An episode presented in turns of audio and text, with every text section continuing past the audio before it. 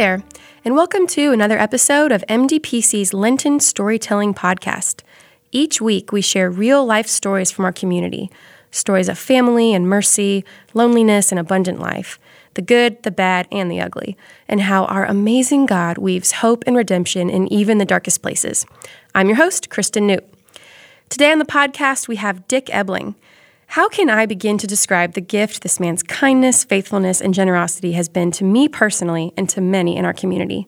He and his wife Judy serve in countless ministries in and through the church, truly modeling for others of all ages what it looks like to live out our calling to Jesus Christ. Dick will say yes to just about anything I ask him to do, and I may have cashed in all of my points when I asked him to share a story from his own life as it relates to the word abandonment. Y'all, this story is deep and hard, and Dick is living proof of the testimony of the faithful a confidence that in all things God works for the good of those who love him, who have been called according to his purpose. All right, Dick, take it away. Abandoned is a difficult word for me, as I was abandoned as a p- small child. Not because my parents wanted to abandon me, my parents and later in life my sister were all alcoholics. I learned two major lessons from my situation. One is that God is in control, and second, God can take any situation and use it for our good.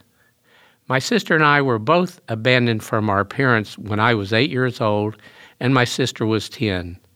My father's brother had learned of my father losing his job at Phillips due to his alcoholism.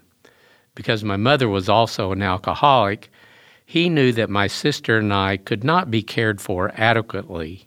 He decided that my sister would move to Kansas City and live with him and his wife, and they sent me to a farm in Kansas to live with my father's other brother near Salina, Kansas. So, in a sense, now my sister and I were abandoned from each other. After three years, the news was that my mother had been sober for over a year with help through AA, which was Alcoholics Anonymous, and she requested that my sister and I move back home. The sad part of this development was at that time, my sister and I also learned that that my mother and father had been divorced uh, while we were away from them. I didn't want to be without my father, but I learned I had no other choice. The good news is that my mother and father get, did get back together about a year after my sister and I came back home. The sad news again was that unfortunately, alcohol never did leave my parents' life, and they re- it remained a problem for them until they died. So, what did God teach me from these experiences? First, I learned love from my aunt and uncle on the farm. I know my parents loved me, but they were so caught up in their addiction that they didn't know how to show love to my sister and me. Secondly, I learned a lot about a totally different lifestyle, that being the life of a farmer. We had no running water, no inside toilets, and we essentially lived off the farm relative to our food. It took years for me into my adulthood for me to appreciate everything I had learned and experienced on the farm. In fact, after I moved back with my mother and dad, I used to go back to the farm every summer and work during that time. Because alcoholism caused so many problems for my sister and me, I knew that we would not have the same problem with alcohol because of all the heartache it had caused us over the years. The sad news for me is that as I learned later in life that my sister had also become an alcoholic. My brother in law and sister had moved close to Houston, and he called me saying that he loved my sister but could not live with her like this anymore, and he, he was going to get a divorce if she didn't stop drinking. I actually confronted her about this, and she voluntarily checked herself into a rehab clinic, and she never drank again for the last 11 years of her life. During her sobriety years, she told me that I should go to AA meetings, which was Alcoholics Anonymous, so that I could have a better understanding of alcoholics. I took her advice, and Sue became very involved in open AA programs, which allowed non alcoholics to attend. The program is very God based, and recovering alcoholics know that they cannot stay sober without God in their lives. During this time, I met many wonderful people that had spent their lives struggling with their alcohol addiction. It was a major influence on me to prove the power of God to help these people. As I approached retirement, I read a book called Second Half.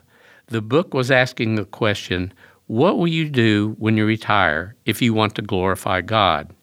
Well, God answered that question for me in a very unique way. I retired over four years ago, and at that time, I had not decided a plan for my second half. I knew I wanted to volunteer and help people, but I wasn't sure what area would interest me. I have attended men's life at our church for a number of years, and I kept having men from a drug and alcohol abuse recovery center in my small groups at Men's Life. I would hear their stories and felt compelled to try to, to help these men. It finally hit me that God was putting these people in front of me for me to recognize where I need to be in my second half. This was over four years ago, and, I, and I've been teaching at the Drug and Alcohol Re- Abuse Recovery Center for four years. I love the work I do there, and I feel so blessed that God has led me in that direction. I know that God is in control and that He had a plan for my life all the time. To be able to be in an area that I love, I had to first be abandoned and to learn from all the lessons I was taught by being in a family of alcoholics. As a very young person, I felt very sorry for myself due to being abandoned by my parents. However, as a more mature person now, I understand that God works out everything for our good for those who love Him.